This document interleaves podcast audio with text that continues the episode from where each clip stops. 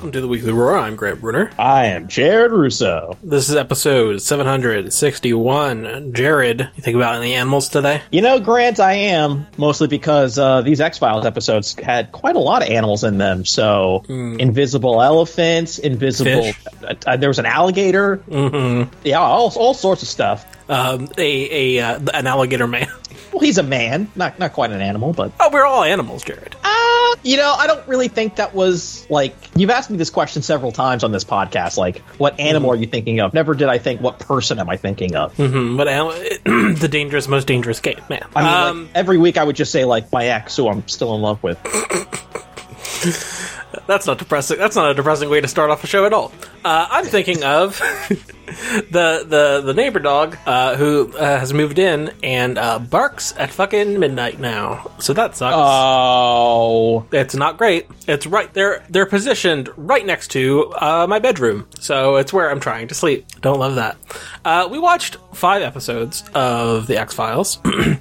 And it was um, Colony, Endgame, Fearful, uh, Dead Calm, and uh, Humbug. And those are episodes 16 through 20 of the second season. We're we're almost at the end of uh, the second season. Um, what are your? I have opinions on this week's episodes. What are your? What, what are your? What's your? What's your overall thoughts before we get into the specifics? um, a back-to-back cool two-parter, Mm-hmm. a dud, a really weird one, and then maybe the funniest episode of the entire series. But I'm not quite sure any of these hold up to great. You know, there's a Seinfeld episode where Elaine kidnaps a neighbor's dog for barking and gets rid of it, right? Like, Mm. should we should we enact that plan? I, I no, I don't. I'm not interested in the Alright. dog um, dying. I am interested in the dog not barking. Oh no, no one's killing any animals here. It just goes missing. I just, uh, just, um, what, or hear, hear me out. What if the dog barked, um, at an earlier point in the night? Like, let's say at like 9.30 at night.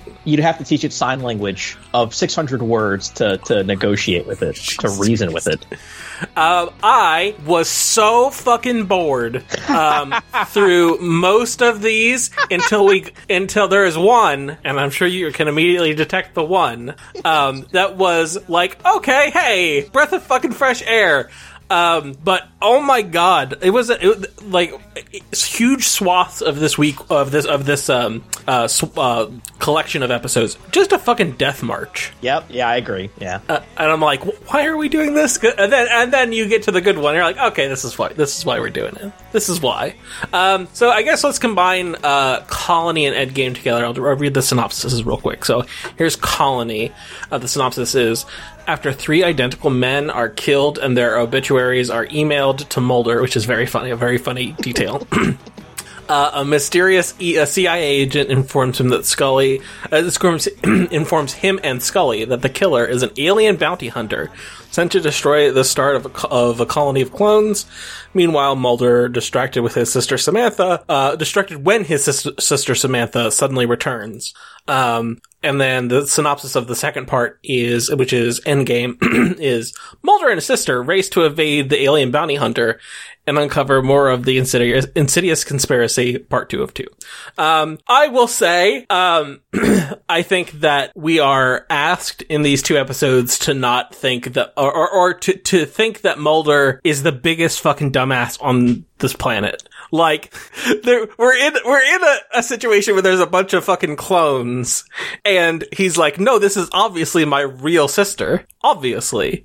And Scully's like, but Mulder, it's, it's, pro- it's probably not your sister, right? He's like, Scully, you gotta trust me on this, dog. But he's blinded by his love for the missing sister, whereas if it was anyone else, he would be more skeptical. Uh, Mulder, my guy.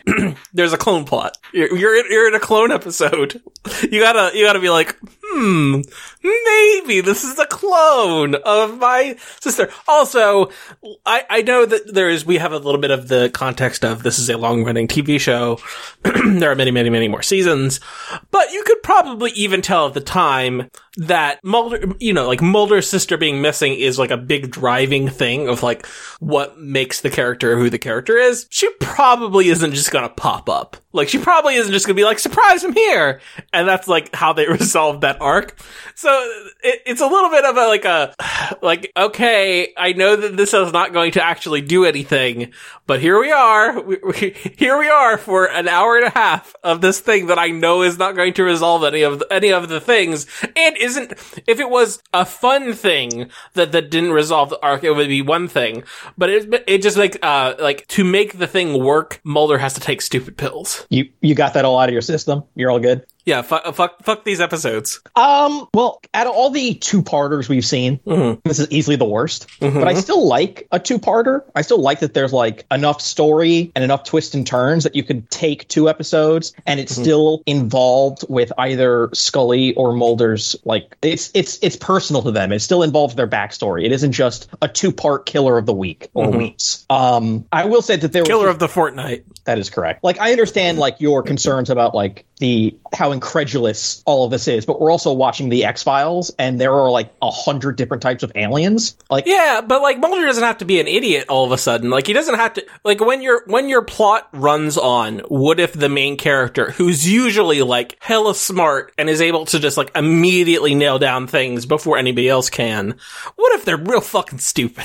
uh, is like it's not like a, like a problem of necessarily of believability. It's more like um this isn't fun to watch a char- a character who's usually pretty smart like actively make the decision that you as an audience member know is wrong. I don't find that fun. I I understand where you're coming from, but for me, like when a major plot point about like this killer constantly is hunting people down, and at all times the response is like, "Well, how do we find them? Don't worry, they'll find us."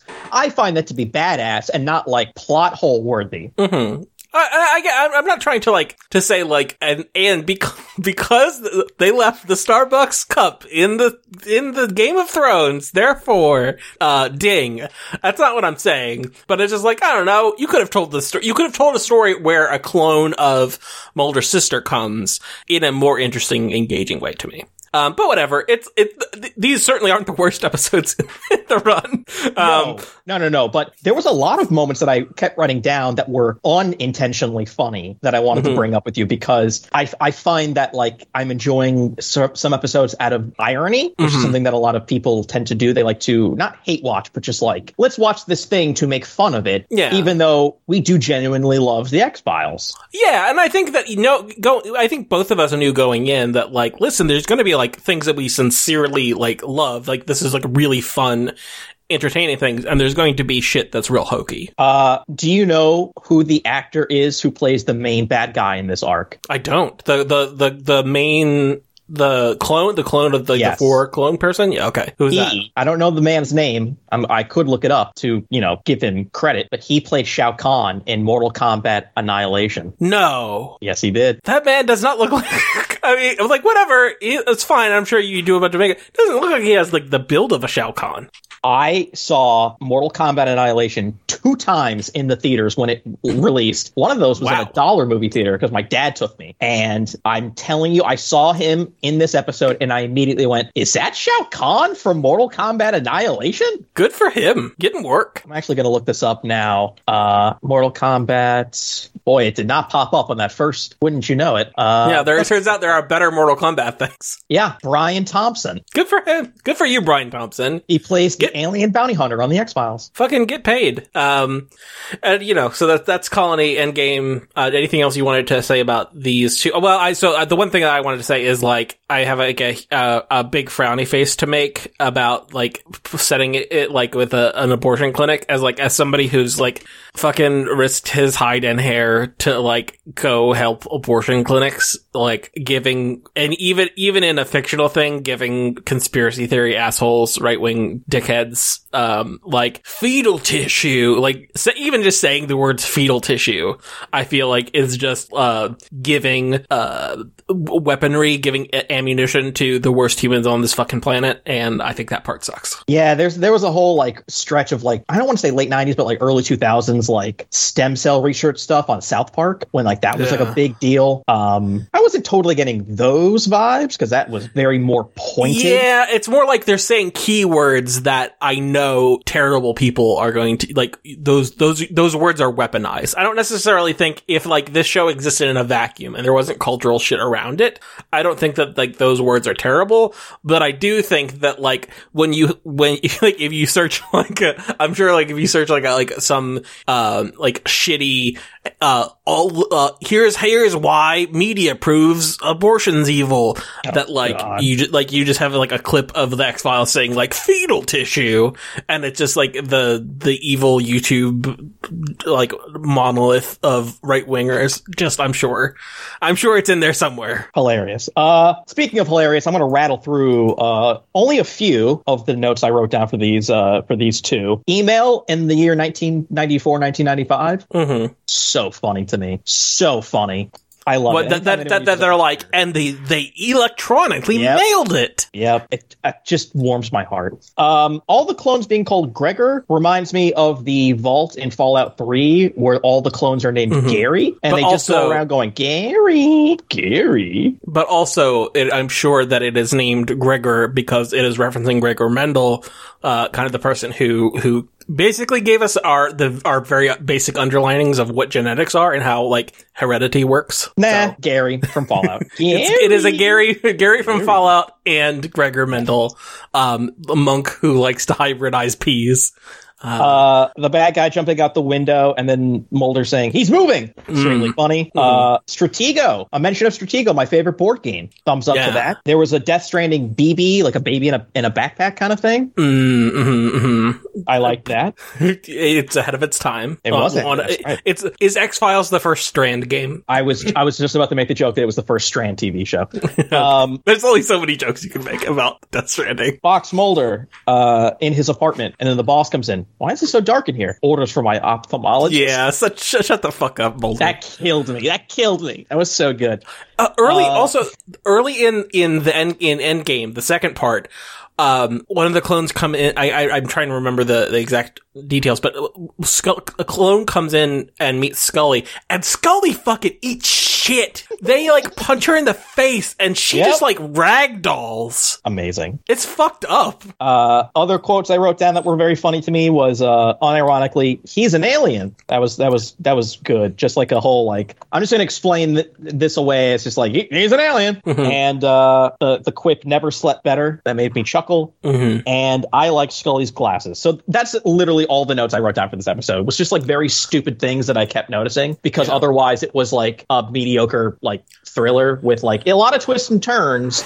And hopefully the actress of the sister comes back because she was pretty good. Like it's Yeah, hard she to was play more fine. than one version of yourself. But yeah, Yeah, and like, so I don't think the performances were necessarily bad. I just think they were given very like uninteresting things to do. oh, I mean, perform. I mean, they they let Fox Mulder cook, man. They they let David Duchovny go nuts in these episodes. I do think that that watching the X Files, like the whole thing, and then talking about it, is is a is a incredible uh, argument in favor of shorter seasons that we have that we tend to have now, and also like that British TV has had for a long time. Of like, Yep. what if we what if we cut this shit down and we didn't have a bunch of filler bullshit, and what if we just had the ones that were like the ones that I don't even mean like they all have to be they all have to be like mythology episodes. I just mean like what are the good ones? What are the good interesting ones? They can be monster of the week, but are they good? Not just we got to crank out twenty four of these fuckers. I mean, capitalism just make mm-hmm. more of the thing, Yeah. and if it gets ratings, then the quality can dip because you're putting out more shows and more Yeah. more commercials to sell. It, and if, if if this was a podcast, if it was a, if if it was X Files was a podcast, I would probably buy that because it's like, well, whatever, I can just leave it on. But it's a TV show. I gotta like, I gotta stay at least, I gotta like pay at least some amount of attention to it and not just leave it in the background. If you're wasting my fucking time, I'm not having it. I'm I'm I'm mad about it. It's not like it's not like a uh, an ill edited podcast where you can just be like, ah, whatever, I'll finish this tomorrow. Um, it's like, no, here's 45 fucking minutes. Is this good? And the answer answer to the last couple, the the back end of this of this season seems to be mostly no. It's not very good. Well, speaking of waste of time, let's get to the next one. Uh, Fearful Symmetry. This is the elephant one. This is the invisible elephant one. Do you do you really hate the invisible elephant one? Oh, the invisible the invisible elephant was was after that. I was I was talking about the boat one. Uh, so the boat one is the is is 19. So it's it's the Okay, I mixed that up. All right, no, I like I like the elephant one. Yeah, it's fine. It like espe- like especially what it is sandwiched between. Um, it's fine. I think that it is it is like a it does a little bit of the thing that they did with like the eco terrorist episode where like whatever there was like um I don't know like evil bugs or whatever that that uh swarmed people. Um, where they're like, listen, we think we we understand why someone would not want elephants and like animals to be caged up. But th- like the camera and the storytelling are, are pretty they're pretty hostile towards like the the person who's like, "Hey, maybe don't like strap elephants down." They're like, "He's an extremist. We hate him. We don't like him." I don't. It's I don't know how many like events happened over the Mhm. course of like our lifetimes where like environmental terrorists and like like I'm trying like I, I feel like there was an era where it was like anti whaling and like tree huggers and like the Simpsons did episodes about this and like it was like more of a thing and I feel like that's like not the case anymore. Yeah, no, no. I, I, I want to say that I was, I was just um, reading a thing about it about how um, shocking it has been, how little um, like violence there has been around um, the the lack of movement on climate change. Because like in the like in the 1960s and even like to some extent in the 70s and 80s, like people were doing straight up like, well, nobody's going to do, nobody is doing anything about this. We're going to do straight up terrorism. Like we're going to fucking bomb your shit. Um, and to, to, and like, not to say that people aren't acting, but they're acting in, in recent years very peacefully, not, not in any, not in any violent way. Like, Well, the, people will, people will be on paintings. yeah, well, yeah. okay. But like, like there will be people who are like doing protests on pipelines, but they're like, they're like standing there and like trying to like prevent progress by like standing. They're not, they're not blowing anything up. They're not like, they're not, one, they're, just, they're super duper not, um, attacking humans. And two, they're not even damaging property. Like the most that they do is like slow things by like their existence, um, which has been pretty interesting. And so, yeah, I mean, like, I think that it is the, like, these things that you see, and like, referencing it in The Simpsons and, and, referencing it in The X-Files is people who were alive in like, the 60s and 70s being like this is a this is a thing that people did and I'm going to reference it but in our lifetime it's been extremely minimal What happened to us? Gen Yeah. Xers stopped caring, and then we just went like, "Hey, that one Blackfish uh, documentary closely rolled down. Case closed, everyone. Let's move on." Like, I don't know. Um, but yeah, this this was this was an okay episode. It was fine. Um, more unintentional and sometimes intentional humor that I found quite. I feel like that's like maybe now my favorite part is like if I if you can make me laugh, Mhm. like I just now consider you like not a horrible episode. Like, Mhm. I mean, a lot of this stretch was boring, but like the little nuggets of gold that I get, I get to write down on my little notes on this piece of paper I keep uh, to to tell you about delights me to no end. And that's like, unless it's a great episode, that's typically the the main takeaway, which was, yeah, it was fine, but boy, remember that one dumb thing Mulder said out loud? That was funny. He he does like to say dumb thing. What I want to know is how what like what the the process and the logistics are when they the, shooting that scene where the tr- the truck and the and the elephant are like running at each other and the guy's breaking and the elephant goes like right up to the edge of it. Like I would love to know like what logistically they did to I mean cuz obviously like there are two things that are composited to each other but like how, how did they shoot that with the ele- elephant? Like what what were they doing to like was it like a like plexiglass that the elephant came to? Was it like a like a, a banana on a string or something? Like I would love to know what how they did that. I want to give elephants more credit being smarter than a, a banana on a string, but um, Uh, but like here's where you stop the elephant. I think that that's giving the elephant like the elephant's hitting its cue. Like it's marks. That's right. yeah yeah. So like I'm telling you I'm s- I'm arguing in favor of the elephant being good at acting. Oh, I mean, no doubt. Uh, considering I also just recently watched the movie in which there was uh, an elephant in Hollywood, and the actors were hitting their marks, and the elephant was shitting on the actors, literally and figuratively. Uh, that's a great movie. I might talk about that after we finish up with X Files. Um, this was just a very, very '90s episode, like Yeah. references to Bill Clinton and references to like MTV Oh, Sports. And Yeah. like it, it got to the point where like I think we were joking in in a chat, not on the podcast, about like would they reference Donald Trump offhandedly in like a cultural way, and like they've already done that with like Clinton. Yeah. So like I would not put it past them to start doing more of those sort of like name drop type of things going Uh-huh, forward. definitely. And I think specifically, uh, like, act, uh, you know, we had that conversation, but then hearing it out of the mouths of like, uh, it was, it's the, it's the, um, oh, what the hell are the names? Um, the, not the Watchmen, the, um, Who watches The Watchmen? yeah, what the fuck, whatever. the. Justice But- League. yeah, there was the just when how, how did the name of the Justice League the the the um, lone gunman out of the Oh, mouths of the lone Gunman, gunman.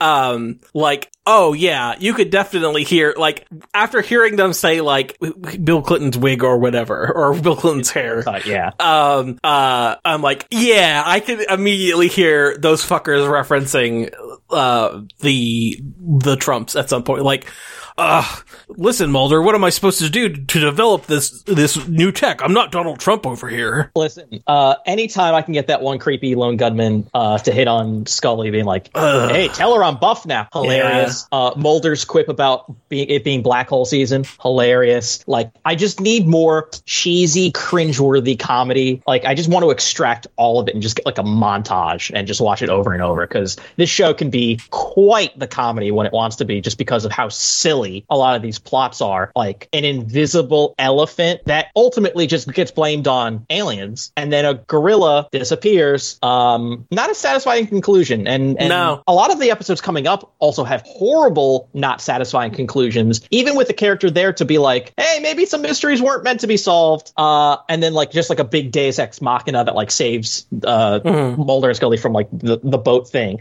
Just like not great ends to these No. episodes. Nope, not at all. Yeah, fear, fearful symmetry, uh, not good. Also, I feel like if this was made 10 years later, there would definitely be a, like, an Edison Topsy reference, right? Like, it would be like, you know Thomas Edison, he shocked an elephant to death. I I guess so. I, I figured there would be more like 24 esque action sequences, like they have to fight the elephant or something, like in a shootout. I don't know. I just They're torturing the elephant. They're, it's like, it's like the Interrogating. Casino Royale. They're, they're, Yes. they're, they're whipping the elephant's balls. balls. Yeah. Uh, Daniel Craig, got your balls out in the first fucking, uh, Good for him. yeah, good for, good for your balls, Daniel. He's married to Rachel Weisz. He has nothing to worry about. Is that I? He's also in those uh those Rian Johnson movies. Yeah, he's he's Benoit Blanc, the world's greatest detective. I saw the first one. I liked it. I should watch the second one. Oh, you'd love the second one. You'd love it. I'm sure. I I, I like it's one of those things. Like I intend to see it. Like I eventually I will see it. But knowing you, you would personally like the second one more than the first one. Uh, and that's. I mean, that's high praise because the, I think the first one's pretty fucking good. Oh, just you wait. Uh, all right, let's let's get to this boat episode. Dead calm. Dead calm. so fucking sucks. It fucking. su- It's, so, bad. It's it's the, here's here's really what it is. It isn't even that it doesn't make sense. It's or that like it's quote unquote poorly written. It's just so boring. It is the most boring thing, and it, it's very navel gazy, but to no end. To like to there's there isn't like and that's when like really interrogating like the human spirit. No, none of it. It's just boring. Is this a contender for the worst episode of the show? I th- well, it's probably like the. mo- It, I, I think it is. If you want, if it was, is it the most boring episode of the show? I would say yes. I think you could probably like some of the sh- some of the episodes are like problematic enough that you're like, ah, let's skip this. Like if I was giving a watch order, like I would probably say skip this because it's boring. But there are some of them that are like problematic enough that I'm just like, maybe, maybe just don't watch this because it gives me icky feelings. Yeah, I, this one was like hard to watch because I just didn't enjoy seeing them in this awful old people makeup for long It- stretches, and, and you also know that it's not going to stay. Like yeah, like it, it is it is episode 19 of a 24 episode season even even if you were in the context of I'm in 1994 or whatever, or 1995 instead of now, you'd be like, well, Mulder and Scully are not gonna, they're not gonna, they're not gonna like super age and then die. Like we know, we know that's not the case because it's a, it's a serial television show. there's no stakes, there's no tension. It it wasn't as fun as the as the film Old, where there's a beach that makes you old. Um, this like had the premise of like it starts off kind of like Jaws, or they like get a guy, it's like that'll be captain of your ship for ye, and then it just dissolves into nothing, and it sucks. And Jared, this is them doing Death Stranding. If this is Timefall, the like the water is literally the thing that's making it, this is this is God literally damn it, Timefall. you're right. This Damn it, is just Death Stranding. Damn it, that's where Kojima got all of his ideas from, the X Files. Uh, I, apparently, I didn't think about it until until now. Like, it, it, I didn't think about it in like as I was watching it, but now that I do think about it, and we referenced Hideo Kojima, I'm like, yeah, this is the, the they're dying of, of Timefall.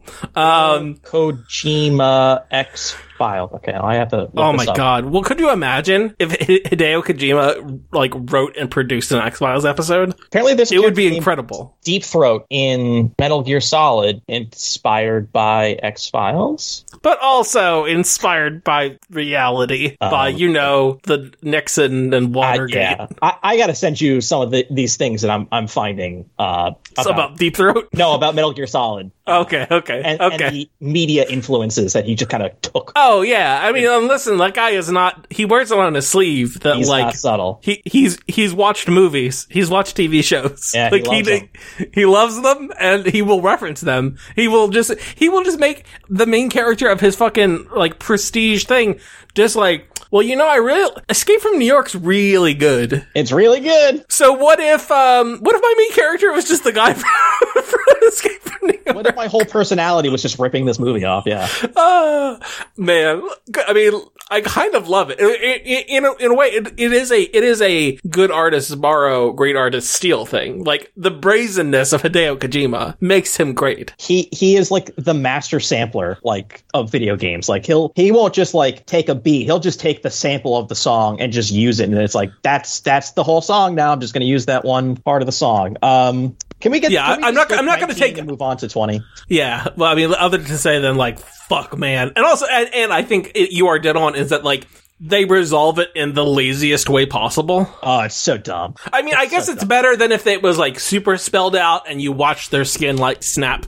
back into good quality. But like, fuck, it was like watching the end of that was just like, why did I? Why did I waste my time? Why did you waste my time, Chris Carter? I like I like I like Mulder like you know when she's like oh it's like sardine juice and you know the water from a snow globe and he just goes like mm. you know like that that was cute but otherwise no fuck this episode let's move Yeah, on yeah fuck, fuck. I mean, like, yeah, it's real bad. It's so bad. Humbug though, um, kind of. It's not. It's not without any criticism. Like they do the thing that we've talked about before, which is that they're like, we know that if we talk about like the history of circus freaks and little people and things like that, we know that we're going to get criticized. So we're going to say all these things up front about like like people who work at sideshows are like good humans. They're like they're like normal people like you and me. Little people are like deserving of human rights. So like they say all that stuff up front, and they're like, okay, cool. Now that we said all that stuff up front, we want to have a circus freak episode. so I do think that there is like a little bit of side eye with that. However, the the quality of the writing and the qual not just the right so like the writing's really good, but also the way that it's shot and edited it's so so much more interesting. It just in, like in every aspect of it is more interesting than the last four, probably the last like nine episodes we watched. This is the funniest episode of the entire series so far because of the writing and the way that they use editing for jokes. Like it has a real Edgar Wright sense of like juxtaposing two images and doing like a really hard cut to like make the audience laugh. Um, it is like so well done. It's so handcrafted compared to all the other sort of bog standard stuff. Like there have been episodes in the past that I've liked visually, and there've been like really interesting things that they've done uh, with the camera and just like with with its imagery. But this episode, I was like taken aback by by how it draws your eye into the frame in a lot of places. Oh, even yeah. though a lot of it is kind of hard to watch, especially if you're not into like a guy with hooks in his chest, which freaks me out. But Yeah. this this episode was great. There are a lot of really really fantastic, funny jokes. Um, not even that Mulder get like other characters get funny lines. And they're Um, also not not just like jokes, like they wrote a funny line, but just like like ridiculous premises and like rid- like or, like it, you're just you're just presented with a ridiculous thing that is good, like the the guy popping out from under the the casket. Yeah, it's not really it's not really a joke, but it's No. very interesting and very funny. it's fantastic, and everyone gets off except for them two, and he just goes, "Boy, I can't wait for the wake." God, it's it's good. so good. So It's the, so the good.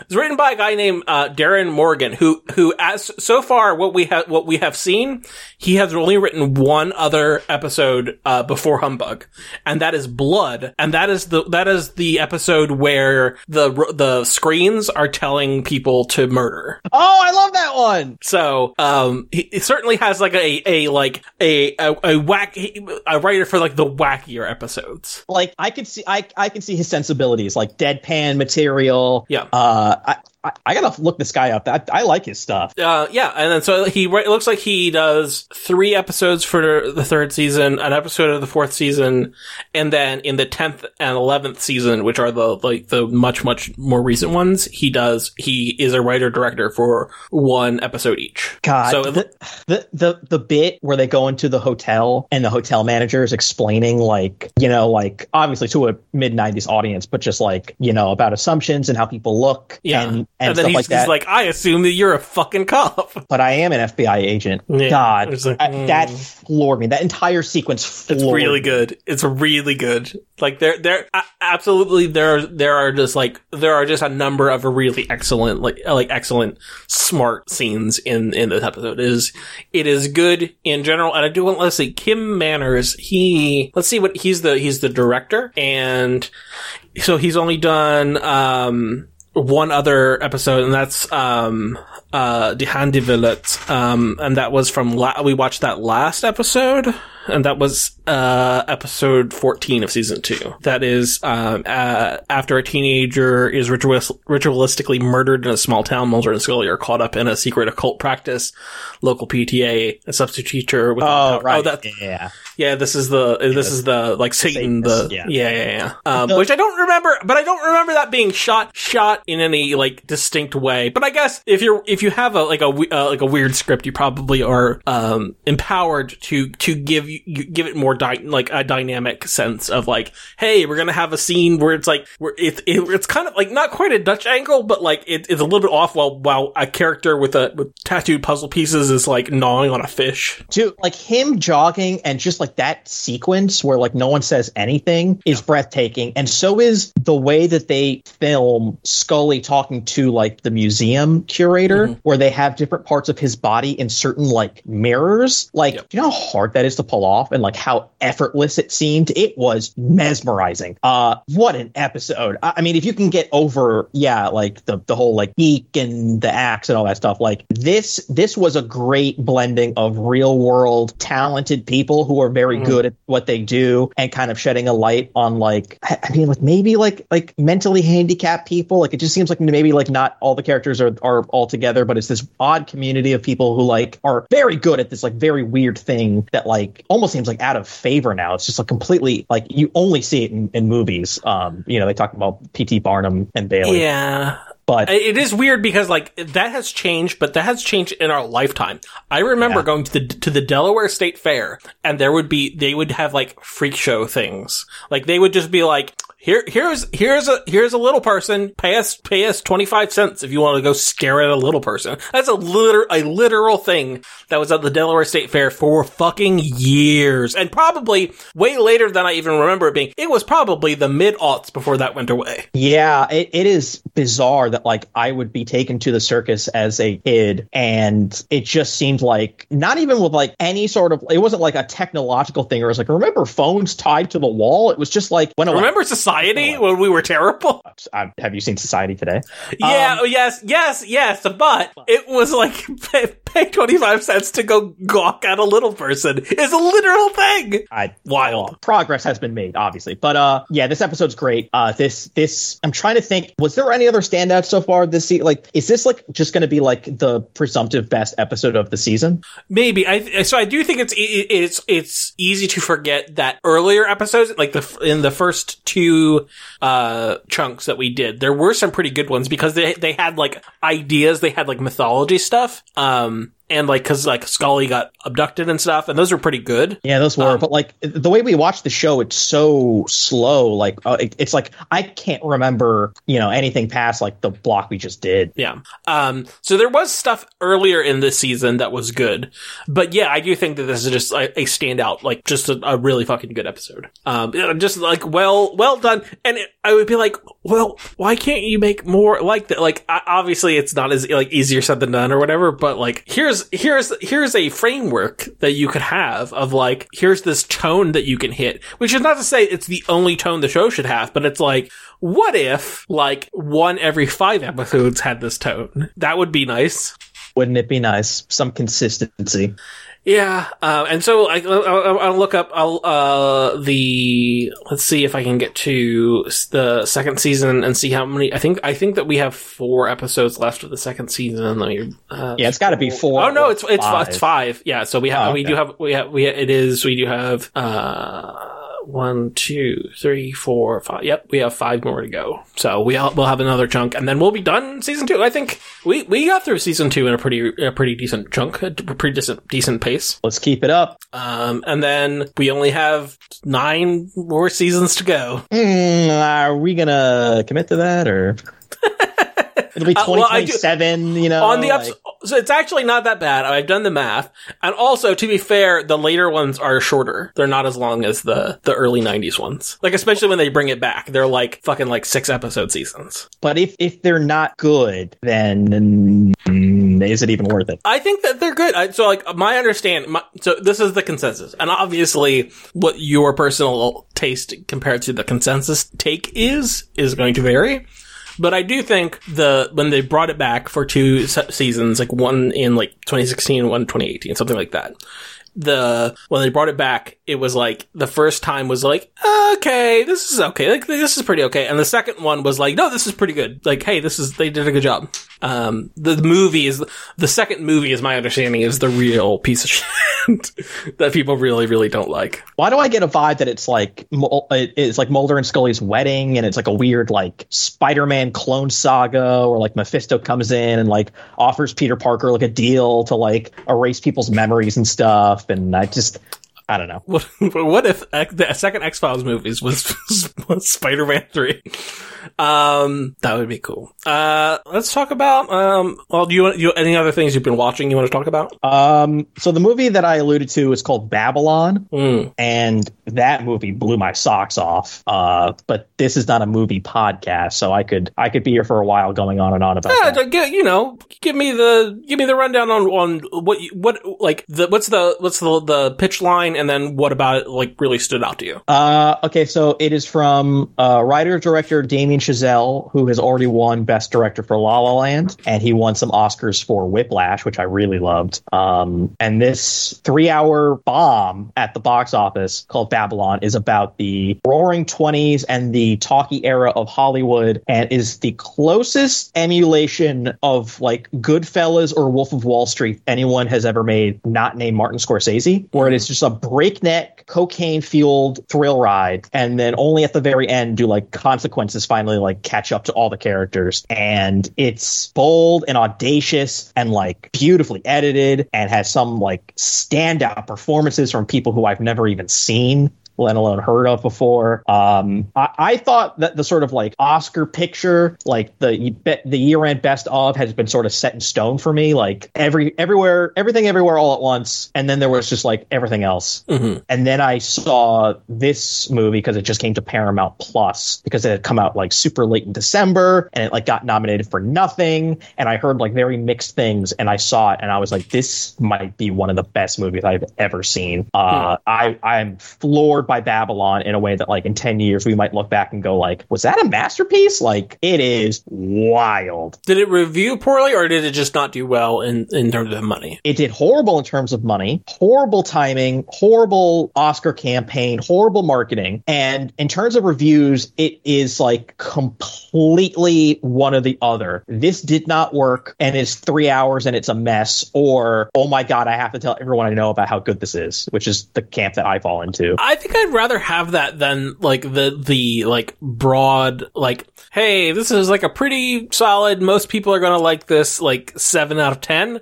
I would much rather have the like nines and twos. Yeah, this this is like a real ten or a one. This is like a, Yeah. a Darren Aronofsky's mother. It's like you will either love this movie or this will be the worst thing you've ever seen, and you will never shut up about how much you hate it. Yeah, those are like way more interesting things. Like not just movies, but like books and games and stuff where like when people have like strong, like divided reactions to it, it's like, oh, okay, because it's saying something. And like you might not like what it what it has like how it's chosen to say it or what it's saying, but like it has a viewpoint. Like it is doing a thing. And that is way more interesting than like, well, we tried to make it as accessible to everyone as we could. Yeah, this was clearly not Oscar bait, but uh, boy, it was clearly. I don't want to say it was made to win Oscars because I mean, like the premise of it being about like the magic of of movies and montage and like that era. Hollywood loves to talk about Hollywood, right, right. But Jesus, some of the stuff in this movie, it's like, how did this not get an NC seventeen? Like, it starts with the elephant shitting on people and like an orgy, and it escalates from there. Like, there's some gnarly stuff in this film, dude.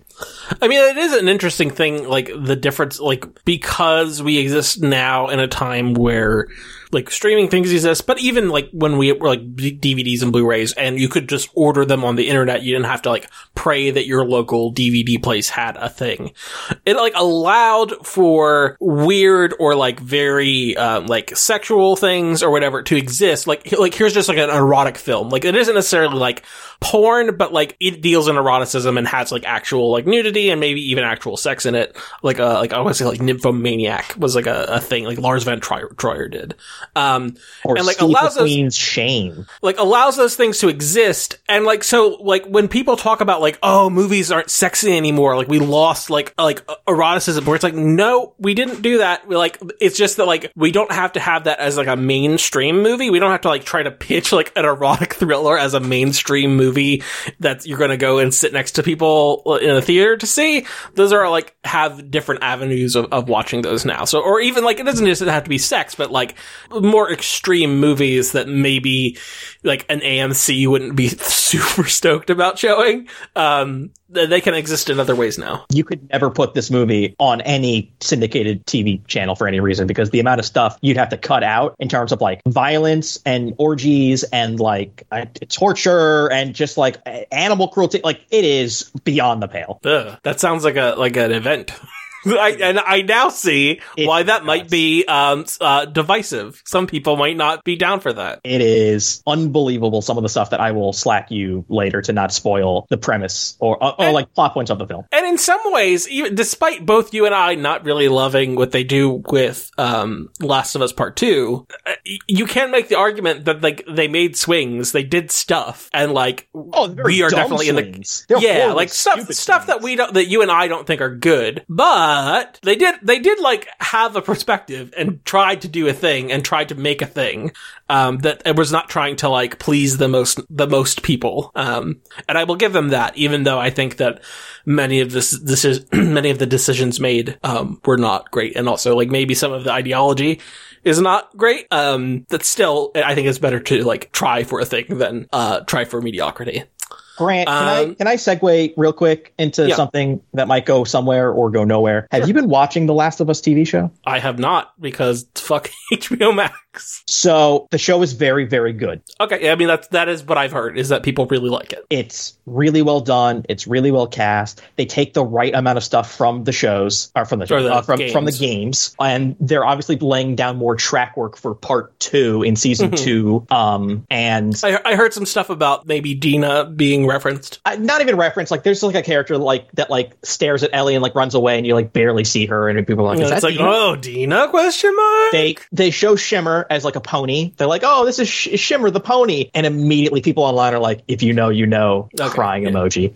Um, but uh, great fleshing out of of more of the characters and the backstory and stuff. They are really laying the groundwork for two. Like they've already gone to like the the Wyoming hippie commune that like Tommy and the wife run. Like Mhm. they've already been there and met those characters. I think her name is Maria, and like the precedent for that is like already established, and they've already like introduced Shimmer, and like they like they're taking steps to like I don't know how they're going to adapt to. I don't know what they're going to include, what they're going to cut. I have absolutely no idea what you're going to do with that game. Apparently, It's it's, going so to take place brutal. over two seasons, which is good. You give it like because that game is like two games worth of plot. It's a lot. There's a lot of shit into. So th- obviously, it's going to take the over the course of seasons two and three. Apparently, is the plan. But like every interview at the end of the episode with Neil Druckmann also has interviews with uh, co-creator slash main writer showrunner Craig Mazin, who did Chernobyl. And Yeah, people like that. guy- People like that guy's work. I listen to a podcast he does. He's he's he's really smart. He's really great. And every one of those interviews at the end where he explains like why they changed certain things from the games to the to the show, and then you, it always cuts to like Druckmann being like, "That's such a good idea. I, I I'm jealous I didn't think of it." And it's like, well, yeah, because Craig Mazin's just like straight up better than you. But like that's besides the point.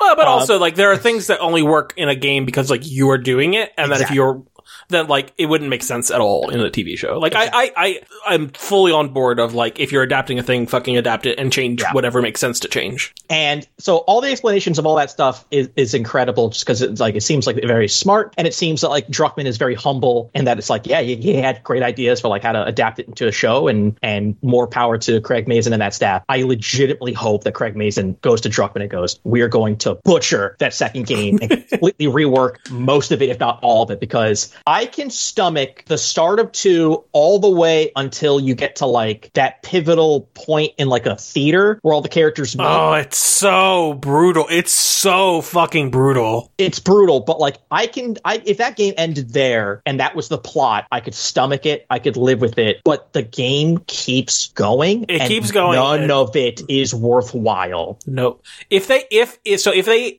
this is, I guess, spoilers for Last of Us Part 2. If they had gotten to the part where Ellie and Dina are living in, like, the homestead, and they were living happy, and then whatever, um, Tommy is there being a shithead and all that stuff. Um, if they had ended with, like, then Ellie, like, leaves to go do dark shit or whatever, I feel like if that was how it ended, that I would have been on board with that game. It's even further than what I just pitched, but okay. I know, I know, I know, I know, but like, I think that like if they had ended there, if they had left it on like the, like uh, an ambiguous note, yeah, like okay, like the first one, I would have been like, okay, All right. okay, sure, but they don't. No, they have don't. to. They don't. Um, and it's just like, uh, dude, you could have like, and like, obviously, like, I am more of the person of like, give people like a happy ending. Like, you put people through a lot, give them like some relief, and like let them uh have like some joy, and instead of just like all burdened, all sadness all the time. But even even if you don't give them like the the pure relief of like they live happily ever after, which I I get it. While you probably don't put that in a zombie game,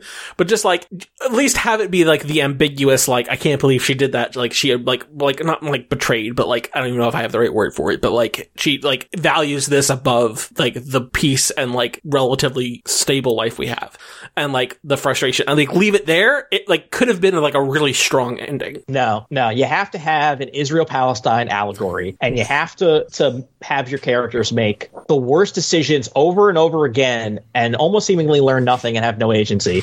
And you have to include slave traders in California, and you just have to like I, I, I don't know how the third game could be anything but a redemption arc for Ellie because at this point it's like it almost like sullies Ellie till I Oh yeah, I mean, like, no I think reason. Kind of like the point of the game, right, is that like it's not like Ellie was a bad person like from birth or anything. She's not. It's not like she's. It's not like she is inherently like in her nature a bad person, but she is a bad person because of the experiences she's had have made her a bad person. I mean, I, like I understand that like there's a lot of like not guilt trips, but just like a lot of like the enemies when they call out for their friends by name. It's like you should feel guilty for murdering them, and like, but like in the post-apocalypse, like the law's gone, morals and ethics are like basically completely changed, and it is purely about survival, but it even goes beyond survival to like straight up revenge porn spite Uh-huh. for Snuff films, like it's a fucking snuff film. it's I, I can't believe Sony okay. The way, that, like, the, like the they released it. the theater that that whole theater act that like you're referencing, it's it is some of the most brutal, like I can't, like unpleasant things, and not not just like not unpleasant in a way that it's like oh it's making me feel things, just like.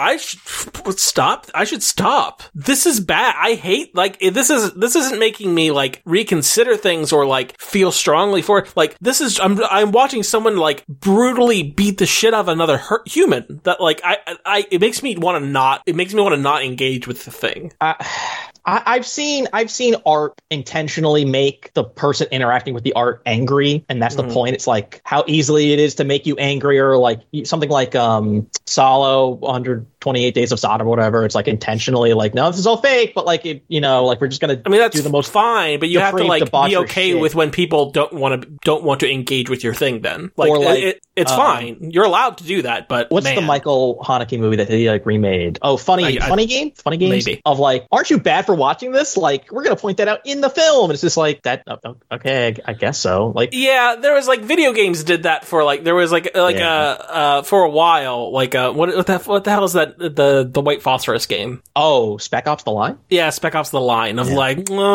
you killed all oh you you fucking monster you killed all those innocent people. Like okay, well video game I didn't have an option Hey. to not kill the fucking civilians. Okay. No narrative dissonance. Am I right, guys? Huh? It's Huh? not like, hey Grant, do you want to murder these civilians or not? Like, yeah, duh, I'm not gonna fucking murder the civilians. Jesus Christ. Nathan Drake is a is a serial killer who's killed millions of people over the course of those games. Um, the amount of like, so it's not, it's not that I think Spec Ops: The Line is like all the way bad, but the amount of credit that it got from people at the time makes me give some real side eye. Like, this is not as clever as you people think it is. um, what about what about video games? You've been playing any video games? Um, I've been dabbling in uh the Wo Long demo, but I don't really have any sort of coherent, cogent thoughts just because I'm not like quite through it. Uh, the only two games I let you know beforehand to include for our listeners if they want to read about what's coming up on the show. I played two games that in very different ways result in it being a seven out of ten. Mm-hmm. One of those games was intentionally made as a 7 out of 10, and the other one was made not trying to be a 7 out of 10, but just ended up being that regardless. So, Yeah. which one would you like to hear about first? Uh, Atomic Heart. Atomic Heart is just like playing Splatoon, in that it is clearly people who have never made a video game before making a video game. But for Splatoon, it was endearing and its like music and its art style and the way that it does its trailers, but also just like I don't know how to go around the menus because you made the menu like a city and I have to go to the stores and like I'm not quite sure how to play this right and like it feels off. Atomic Heart is from a first time developer who might be in Moscow, might be in Cyprus, might might Yeah, I think so. Like, so the, it is like they are headquartered in Cyprus in in the way that like lots of companies are, Are headquartered, headquartered in in Delaware, Delaware, yeah. despite not being in Delaware. I think they are they are a Cyprus incorporated incorporated company, but I do think that their dev team was at least partially in Moscow. So I, I mean, I, you can listen to Waypoint and some other places to like get all involved in that. Atomic Heart is the is such a great Game Pass game because it is so flawed in so many different ways that I would never pay money for it. Now knowing what the experience is, Yeah. having fun. There's a lot of really cool stuff in it, and it is like just a pale imitation of a Bioshock or a Fallout or a Deus Ex or a number of Those people sure did play Bioshock and say, "What if we made one of those?" boy did they i got to an underwater base and there's like you know some like flashback sequences and, and druggy trippy stuff and but legitimately some of the worst writing and voice acting and story i have ever seen in my entire life I. I, I got some of the like people seem very confused with their choices in voice acting. Like there's people, so like my my understanding, I've not played the game, but my understanding is it's, it's supposed to be like they're speaking Russian, but for the user who's speaking English, it's like you're hearing it in English, but you're supposed to in your brain say they're speaking Russian. And some of the people have American accents, some of them have British accents, and then confusingly, some of them have German accents. Uh, at a certain point, I've only done this with two games. One of them was Borderlands 3 and the other one is Atomic Heart. I had to turn off all voice acting and get rid of all subtitles because it was offensively bad. Like middle schoolers could write better. Like I was shocked at how dumb, uninteresting, vulgar for no reason, idiotic, juvenile, childish, everything about the narrative in this game is. And I just was like, I'm going to listen to podcasts and I'm just going to go around and upgrade my gear and use cool powers and look at these cool robot designs and this cool world that they built that they did no effort in fleshing out other than what if Fallout, but Russia had won and it was like a utopia, but then an evil scientist unleashed the robot helpers to become robot villains. But also, Grant, what if all of the robots were trying to have sex with you while you were trying to kill them? Because it's real horny and it mm-hmm. is just too much and over the top. Sounds like they know the type of person who's going to play this fucking game, which is teenage boys. but that's who also made it because it isn't there isn't an ounce of like self-awareness or like it is just like fucking sex robots out the wazoo Yeah, And- I've also heard it like kind of compared to like a Duke Nukem, like or or, or like it's like Duke Nukem asterisk like modern Duke Nukem, not even like a where like this is tongue in cheek. They're like, no, Duke Nukem's cool, not Duke Nukem kind of sucks. Yeah, it's Duke Nukem without the strip clubs and like some of like the I mean the art direction and like the design and like the imaginative surreal like one of a kind kind of stuff that I've seen in this game is like oh my god like you you have something here. Yeah, like if they were making posters with 3D art, I'd be like, yeah, that's a cool poster. Uh dude, I mean like some of the stuff that is in this game I'm just like man like I want like Stalker and um what's the what's the other like Russian post-apocalyptic franchise?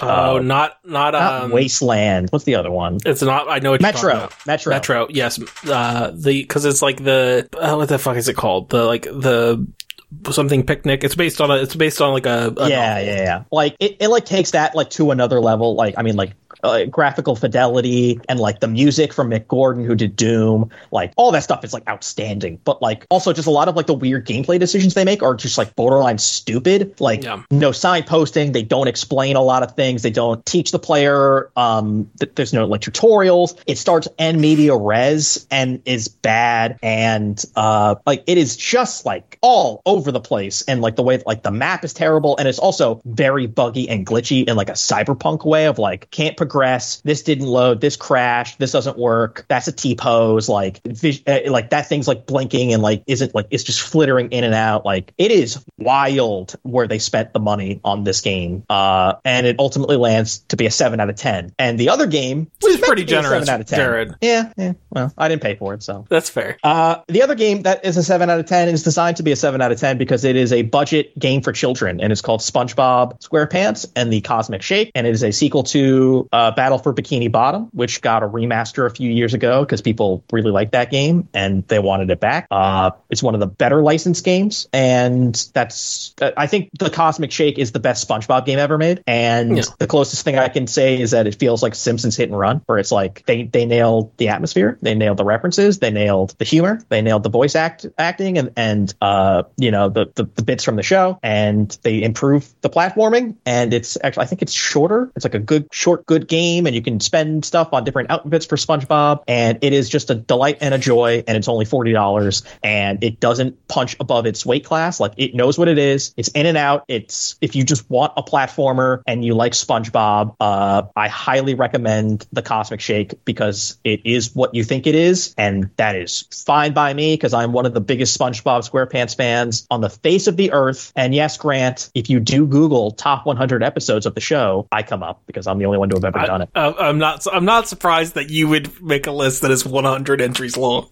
That is the most Jared Russo ass thing to do. That's my claim to fame. It's like, oh, is this the best list? No. Is it the longest list? Yes. The It's the most, most correct. list. Um, it's very, very on brand, Jared. Um, so SpongeBob SquarePants started airing kind of as I was aging out of Nickelodeon. Um, like, so I have a younger sister. It was on, and like, it's not that I haven't seen SpongeBob. Like, I've seen SpongeBob, but I was, it wasn't like, it wasn't in my, uh, wheelhouse. Like I, I was already like kind of getting a little bit too old for that, for that demo.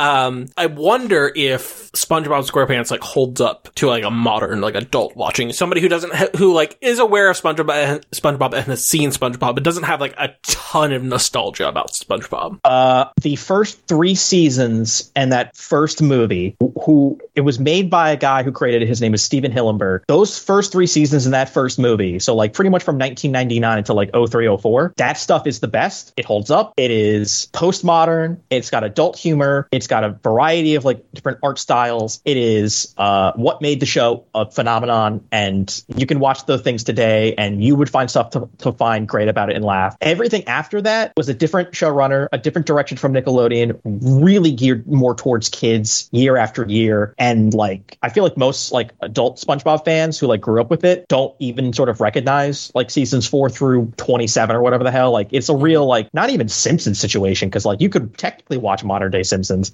Like, it is just like not, it's a completely a different thing. So you can watch the first three and, and like, that's, that's like what we're all sort of talking about. And this is, this, Okay. this game takes from those first three seasons. That's where all the memes come from. Mm-hmm. That's like, Instead of- instead of, yeah, the, the stuff where it's like, this is for, this is for toddlers. This is for babies, which is fine. That's that is interesting. Also, I do like Tom Kenny. Like I'm a I'm a, we have we have we have bonded over our shared love of Mr. Show. So it is kind of nice to see like weirdly the Mr. Show cast seems to be like wildly successful. like you, well, like what's the what's the what's, what's the one guy who's the the the voice of um, Jimmy Pesto and Bob's Burgers who the who got magged out and went to the the uh, January 6th revolt. But everyone else is uh is pretty good. Like Sarah Silverman was on there, Jack Yep. Black was on there. Paul F. Tompkins. Uh, Paul F. Tompkins, uh, fuck, I mean, like, obviously, like, David Cross and Bob Odenkirk, both I mean, yeah. wildly successful people. yeah. Um, Um, Mary Lynn Rajskub went on to be in fucking 24. Tom Kenny met his wife on the show, and I can't remember the name of that one guy, but he shows up on some other stuff in Better Call Saul recently. Like, and it was one of those like, oh, he was on Mr. Show. I know that face. Um, a lot of character Bri- actors and like Brian Posehn was on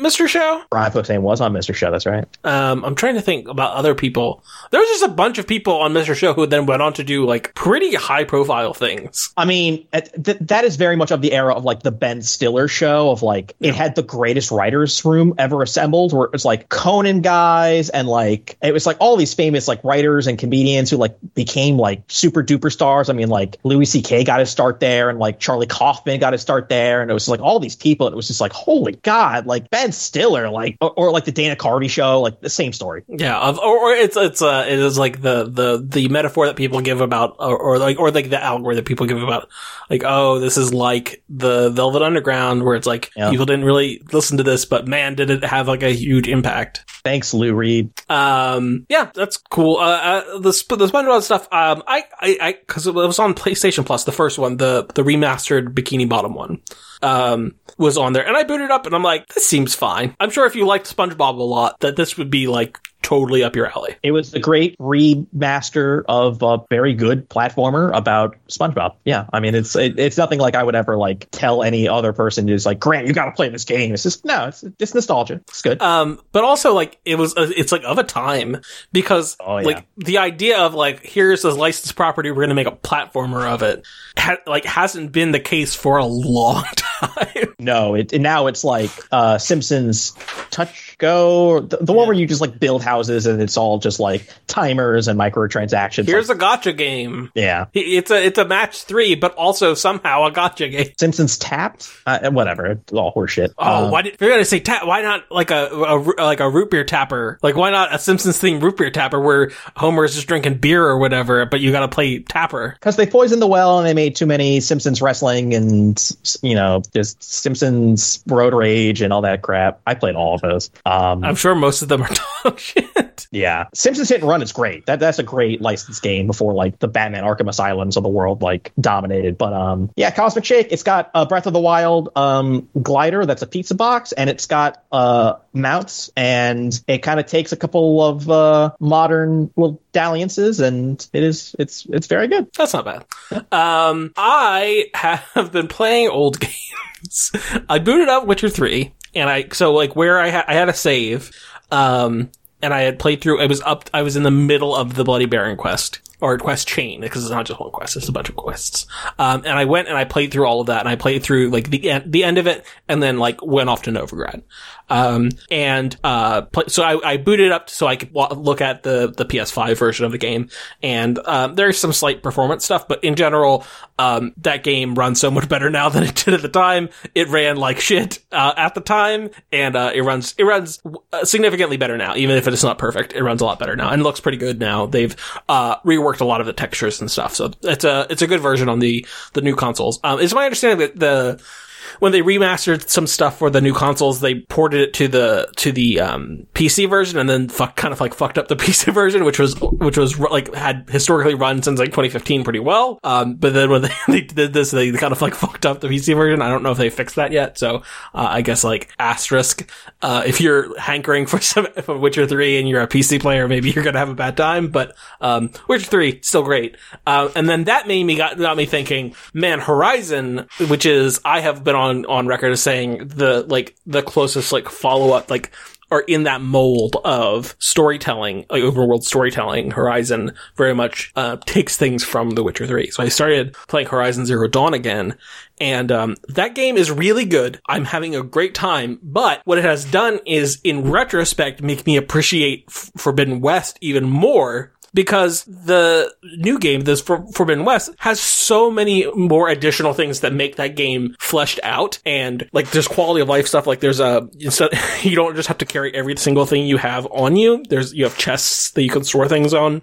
Um, having the Breath, the Breath of the Wild style glider, game changer. Um, the amount, the variety of weapons is huge in the second game. Things are much more limited in the first game.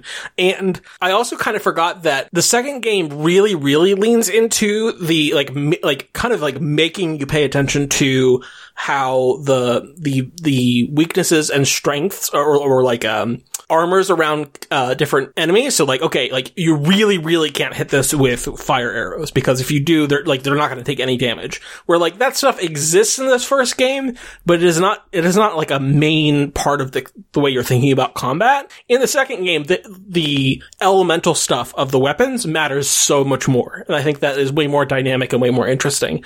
And then also like, the, the game looks good, but like, oh yeah, this like the, the, the performance capture wasn't there. Like the voice like the lip syncing is not nearly as good. And like the character development and even like Aloy's performance is way more, um, muted in the first game, at least the, the opening part of the first game, uh, where she's so much more dynamic and sounds like so much more animated in the second game. It just made me really appreciate that even though like they had so much of what makes the series good in this first game, they really, really did a great job in the second game. It makes me, in retrospect, love Forbidden West even more. Hey, where are Did you, you ever- God of War Ragnarok?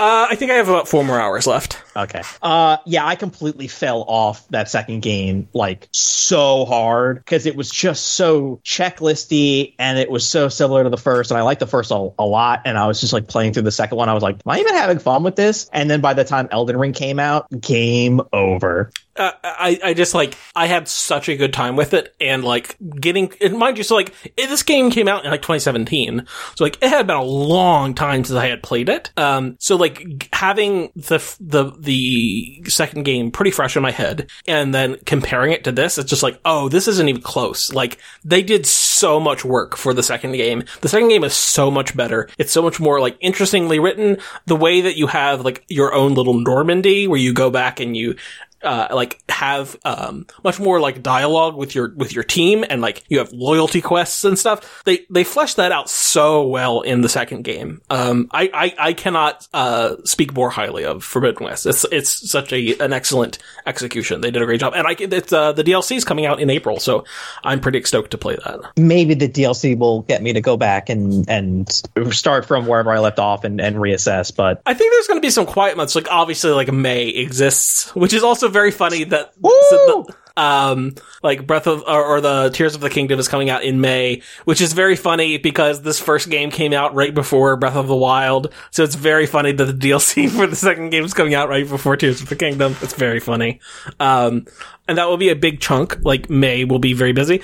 Uh, I don't know. At least for me, I look at like what the game, what the year is like for games, and I think there's going to be some pretty dry months. Uh, March has a lot of stuff. April has a few things, but it'll probably be leftovers from March. May has Redfall and Suicide Squad and Zelda, and I'm sure like there's like one other thing coming out in May. Um, Advance Wars is April, and then June has like Diablo and Street Fighter and Final Fantasy, and then that just is until we get to like the announcements that are during E3 season. And Yeah. then it's another six months of like, I mean, either hopefully delays or like things we don't know exist, but it doesn't seem like anyone knows what this fall is going to have outside of like a Forza Horizon and a Spider Man sequel. Or it's not. It's a Forza Motorsport. Um, Forza Motorsport and a Spider Man sequel, which uh, is Starfield cool. will probably come out this fall. I don't know when the hell that game's coming out because all the rumors kept pointing to like soon, it's soon, it's soon. We're gonna hear. If it was soon, it's we if, if it was actually soon, we would. I know. They would have talked about it by now. I know. But like, I, I think like I, don't- I can't. I mean, obviously, I don't know, but I, and I can't say like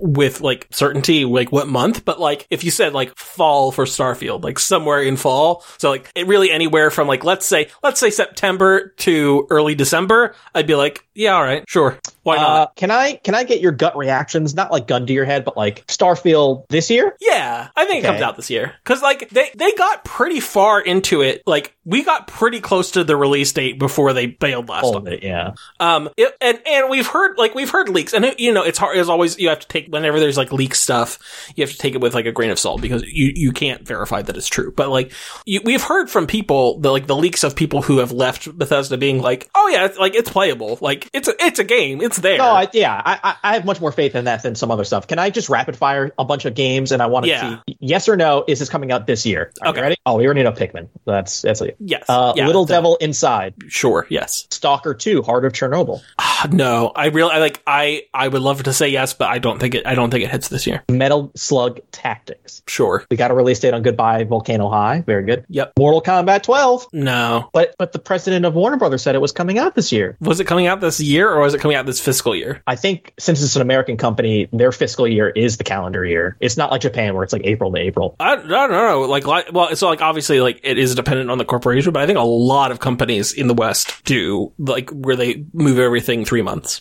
Um, but I, yeah, I, like, I don't know, maybe, but like, All right. Uh, we haven't seen like, anything, right? Like, I don't, I, I mean, I, it's not like I have the, my ear to the ground like all the time, but I feel like I haven't even heard anything about it. Like any, like, oh, in this game, they're doing, they're, do- here's what they're doing. So uh, the worst kept secret is that they have been working on MK12. MK11, Of course. when it got announced to its release, was like a four month window. Like it was real quick. It was like, it's real, it's coming, here's the date, let's go. So I could see that happening, uh, which is why I drafted it in my fantasy league uh, for an egregious amount of money. Uh, Final Fantasy 16 makes it. Oh yes, yes, a hundred percent. It makes it like. Is it possible that they they do one of those like, um, like one month delays? Like, oh, we th- we thought it was here, but really, like, if we get like four weeks, July or, or August. Yeah, so, like- yeah, that's fine. I, I think that like they they might push a month or two, but yes, I think it absolutely comes out. Uh, Final Fantasy VII Rebirth. No, I don't think that comes out this year you. at all. I mean, like, it's it's Thank always you. like, well, theoretically possible, but I, I really don't think that it will. Two Final Fantasies in one year is insane. Uh, Armored Core 6. Uh, No, there's no way. No, I, like like maybe, but like I if uh, I think it probably leans no with like it's. I would probably put it like sixty percent no, forty percent yes. Uh, Spider-Man 2 is hitting this year for sure. Yeah, uh, yeah, because I think it's been it's been long enough to give them time to do the thing. Yeah. Uh, Hellblade 2. Um, I don't know. Like, I, I, I guess if I had to I pick between the two, I would say no. But like, but like, I, I feel like I just don't know enough about it to really to to to say anything because I feel like they have they they brought it out, they showed a trailer, and it's kind of been like nothing since then, right? It's been two trailers. One of them like had quote unquote gameplay, which looked so good it didn't look like gameplay, but Because uh, it's it's a it's UE five, right? I think so. Uh, Last of Us multiplayer game. No, no. I'm gonna There's say no. way. There's no way. Uh, Assassin's Creed Mirage. Yeah, that'll come out. All right. Dead Island 2 apparently is real. That has a release. Yeah, date. that'll come out. LOL. Um, there's a few others I had. I'm looking at this this list of, of games that is coming. out. Alan Wake two. No, Alan Wake 2 is not coming out. I bet. Uh, I don't know, man. No. They said I they were bet like Alan an Wake- alpha. There's no way that game's hitting this year. I'm sorry. I, Next year, it not this year. And I love know. Alan Wake, but no, it's, it's not coming out this year. maybe I would. I mean, listen. I would be very happy if it came out this year. So would I. It's not happening. Uh, Hollow Knight Silksong. um, solely out of uh, like for the for the for the law. Damn it, it better. No, It better. They said it was coming soon. Okay. I know that Uh, it, like it's people just cried tears every time that there's any announcement of like it, it, like honestly it could be Microsoft, it could be Sony, it could be Nintendo, it could be uh, Nvidia having a conference. If there's if there's a place where things could be announced, people are like crying that Silksong isn't on there or whatever. I cry every time. Uh, and finally, The Wolf Among Us 2. I'm gonna say no because I I do think that the, I I do think that they are targeting this year for the Expanse, um, which is like that. So that, that's a Telltale. It's it's being published by Telltale, and I think I, my understanding is like it's using the Telltale tool. So obviously, like the Telltale Corporation is involved, but that is a Deck Nine game. Those are the people who have made some of the Life is Strange uh, games. So I think that if Telltale is going to put out a game, it is going to be this year. It is going to be the Expanse. I think Wolf Among Us Two would not be this year. I agree. So I honestly don't know what this fall is going to have, but it might just be Forza, Starfield, Spider Man, uh, MK12. That's it. Maybe Yeah, one I mean- one other unannounced thing, and that's yeah. I never played the the the like expansion pack for MK11. Is it good? Oh, absolutely. Yes. Everything about the Mortal Kombat games for the last 30 years outside of the actual playing of the game have been incredible and I love them all, but like I'm a Street Fighter guy, so I always prefer Street Fighter gameplay, but yes, the the aftermath expansion, the story stuff, the characters they added, chef's kiss. Yeah, I mean, I like I like it. Like I I I am I liked those. Like I like obviously like I had played the earlier MK games, um, and then I and then I like most people I didn't really play the like PS2, GameCube, Xbox era games. Oh, I did. Good stuff. um, but like MK9, MK10, and MK11, like goddamn, those great. games are really good. yeah. Um, uh, the other things I went and I saw a play. Uh, I've been trying to support local theater here. Um, they did a play, uh, recently at the Kent County Theater Guild here in Kent County, Delaware. And, um, it's right here in Dover. And, uh, saw a play called Vanities, which is, it's a, it's a nice, like, tight three person play. And the very fun thing about it is that it's kind of like vignettes. Um, like, but probably, uh, maybe you wouldn't call them vignettes because they're longer. It's like three acts, but they're relatively short acts, but you see, you see them get ready and change characters because they're in different eras. They're the same three characters in three different eras. And part of the, the thing, the pacing of the play is there's like small intermissions between them. Like maybe like, let's say like five to 10 minutes depending so that they can get ready and do costume changes and stuff. But like the lights dim at the end of the act and then like the, va- there are, there are three vanities because I can't get it. It's vanities like the object and vanities like, you know, you're acting vain or whatever. Uh, Um, and they're getting prepared like kind of in front of the audience. Like they'll go back behind like the, the curtain and like, like change out of clothes, but then they'll come and like redo their makeup and like adjust themselves to be in character or whatever in kind of in front of the audience.